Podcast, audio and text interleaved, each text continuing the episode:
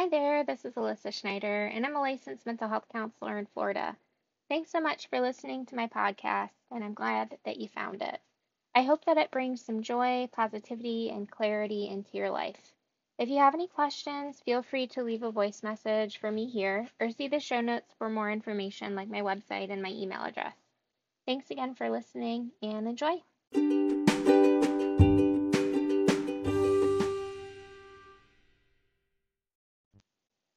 Hey there, Alissa here. And in today's episode, I wanted to talk about self compassion. Um, this is a big thing that comes up with a lot of my clients, and I think a lot of us in general just really struggle with self compassion, something that's really hard for us to offer ourselves. And I think that um, there's a lot of myths that come up about self compassion, like we're not being tough enough on ourselves and uh, we're going to slack off if we offer ourselves compassion instead of something like criticism. And so we think that somehow like beating ourselves up is going to be positive and going to help us in some way towards achieving our goals.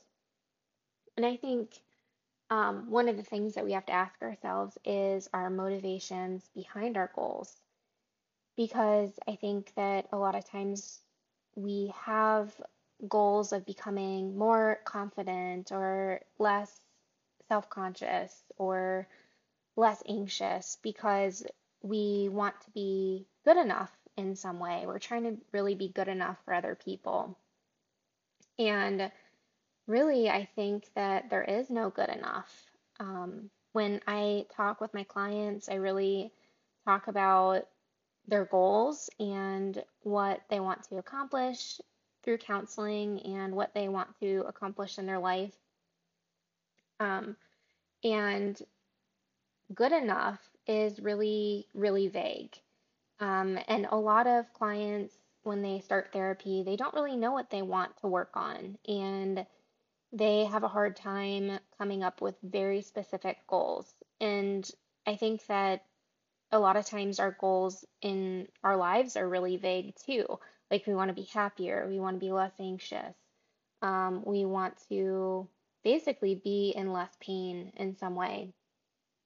And I think we really have to hone in on exactly what that looks like in our life because if it's that vague, then we'll never be able to know if we're accomplishing it or not and we'll never know if X, Y, or Z is working in order to help us towards those goals. So, in general, we want our goals to be what is called SMART goals.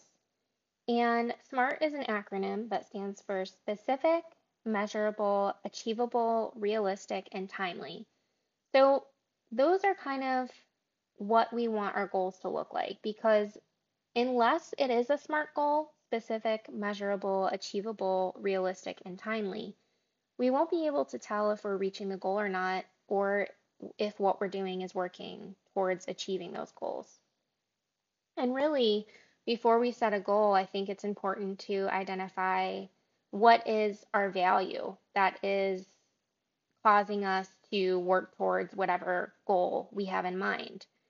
Um, so I think you know, a lot of times we're working towards things that don't really support a value that we have. And I think that it leaves us feeling empty and a lack of motivation. And then we beat ourselves up um, as a result. And, you know, that is where we can get into the self compassion piece. But we, before we get into that, um, just some ideas for values the different areas that we have values in.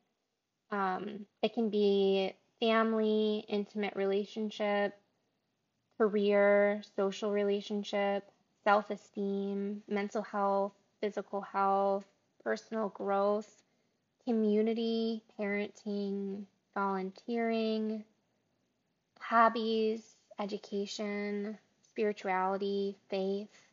So there's a lot of different ways that we can support our value system. But first, again, we have to recognize what our values are. So it's a great journaling exercise to try to identify those values and really think about them. Then, once you identify some of those values, you can go into thinking about what sort of activities you can be doing to help to support those values. So, if your value is um, family, so going out to dinner once a week with a family member um, or your spouse or your spouse and your children, um, that is a way that you can support that value of family. And it is very specific and measurable, so we can even make that more specific, preferably. So once a week on Wednesdays, go out to dinner with my family. That's very specific, and you'll be knowing, you'll know if you're doing that, if you're doing that activity that supports that, that value.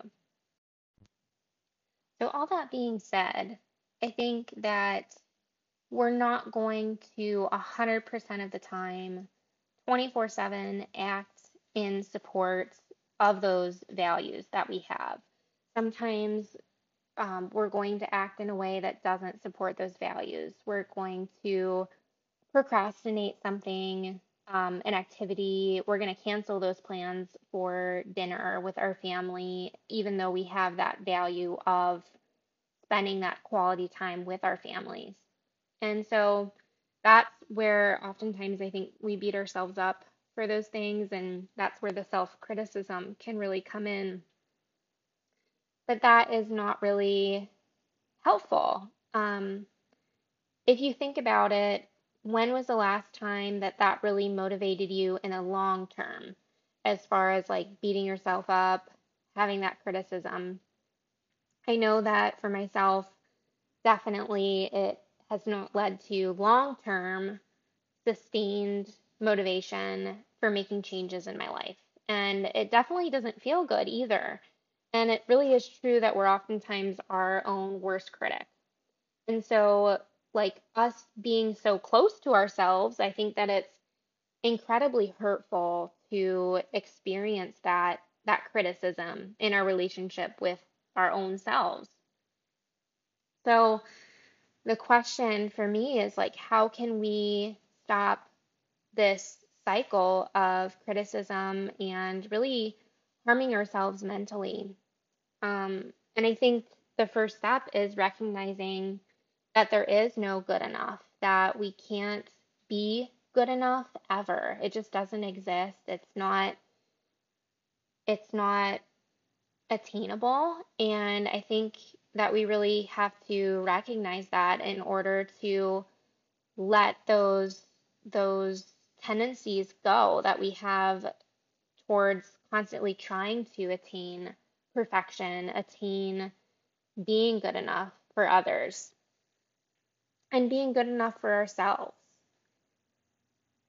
And I think that's really where the self compassion can come into play because first there's this recognition that good enough doesn't exist. I'm not going to ever be perfect. There is no good enough.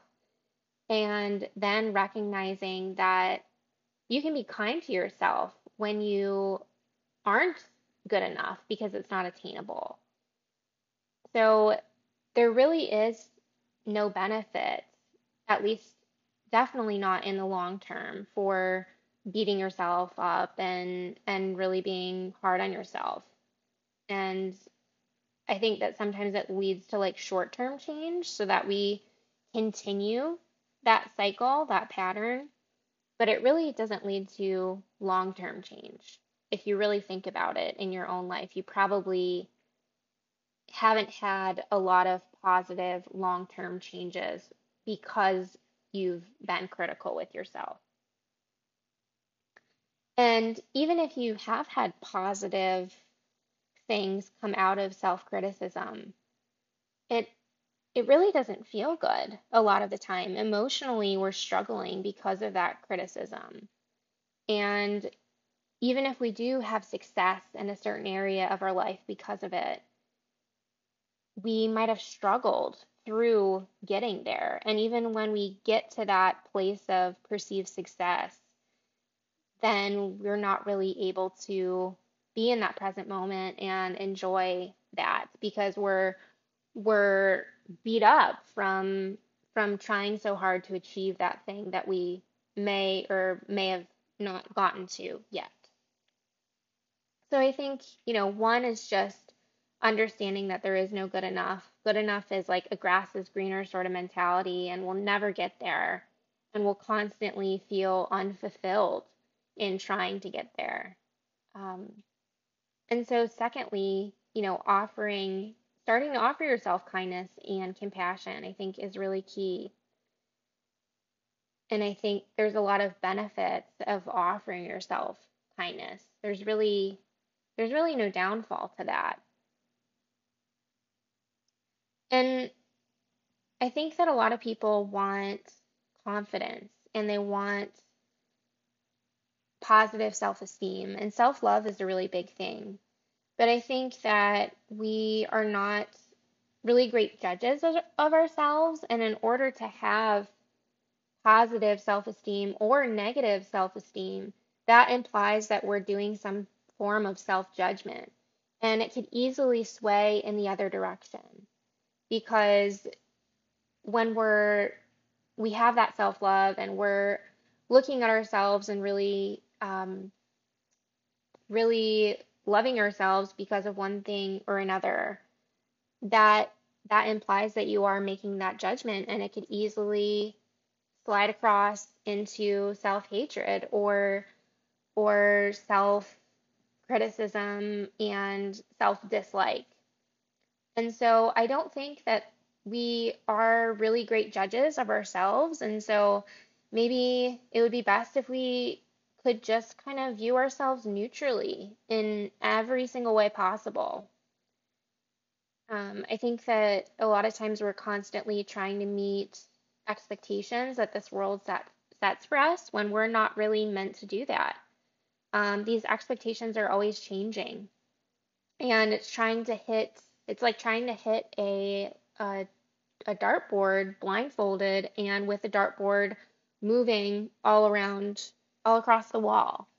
It's not possible to meet everyone's expectations all of the time. And i think that a lot of times self-love is with contingencies. There's there's always strings attached to self-love and we we are able to achieve that self-love because of something. And where self-compassion comes in is knowing that there is no good enough knowing that it's not attainable to reach all of these expectations in this world.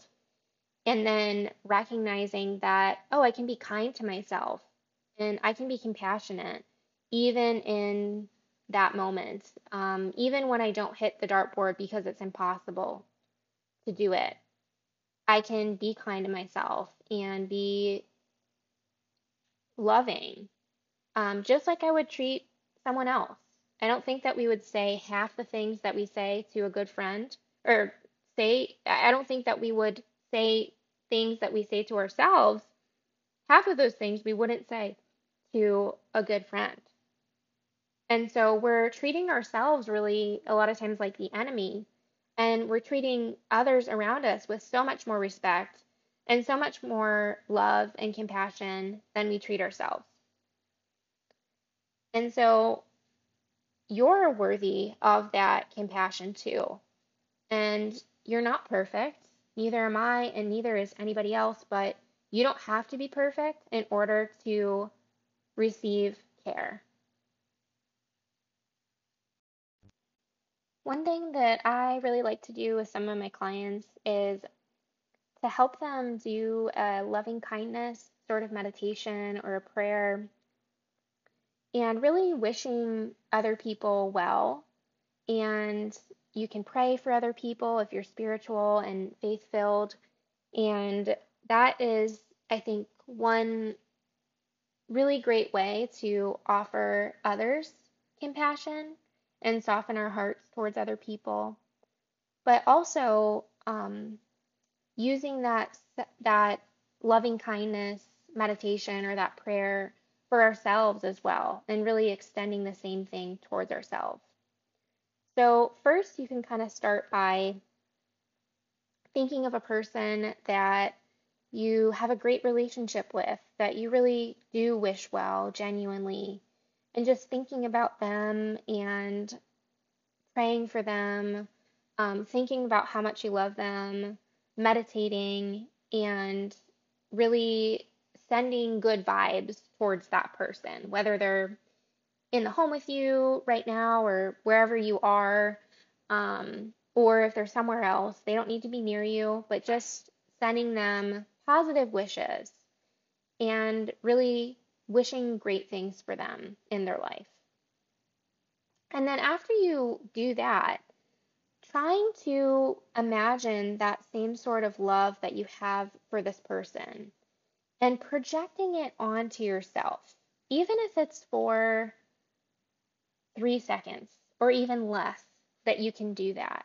But just imagining this really great, like, sense that you're sending towards them, this real positive energy, and just trying to project that onto yourself. And if it fades, that's okay. Just go back to the other person and imagine that light and love and extending that towards them, that gratitude and that compassion. And you can even picture it as sort of like visual light too. And if you're Christian, for example, as I am, um, or if you're spiritual in any in any way, you can imagine God's love for this person, and you can really imagine how God sees them as a child, and and part of um, part of His plan is good for for them and for other people, including you. And so just kind of imagining God's love can be really helpful for them too. And so then you can try to, again, bring that back to yourself, imagining yourself maybe as a child and imagining even in your adult being, adult body, having that child version of yourself that still resides inside you somewhere and that you're you're sensitive part of yourself that you're a delicate being and just imagining how delicate and how fragile you are and just extending that that gratitude and love for yourself. And if it fades then that's okay. If you can't quite get there imagining that person again and just trying to go back and forth between picturing that other person that you love and wish well for, and then imagining yourself and trying to kind of transfer that love and that kindness for that other person onto yourself. And you can kind of go back and forth, and that might take a while, but that is a practice that I really, really like to incorporate into some of my sessions with my clients. And I think that that can be really useful for learning this self compassion at the end of the day, I think that we all really want to be loved and we want love from ourselves. There, I think, really is a child version, a delicate version of ourselves, and that that child part of ourselves wants to be loved. The adult side does too, but just imagine yourself as this childlike version and I think that children and people deserve love, but we're unfortunately not always going to get that perfect love from other people. And sometimes the love from others is conditional, as is our own love. And that's where that compassion comes into play. So, knowing you're never going to be perfect, knowing you're always going to fall short, but then offering yourself kindness anyway because you don't need to be perfect and you don't need to judge yourself. It's just not helpful. So, if you have any questions about this episode, feel free to reach out. Um, I'm really interested in hearing what you think about it. Um, you can leave me a voice message here. And if you have any ideas for other podcast episodes or you really like to hear me talk about something in particular, I would love to do that. So, feel free to reach out. Thank you so much for listening, and I hope you tune back in soon. Thanks.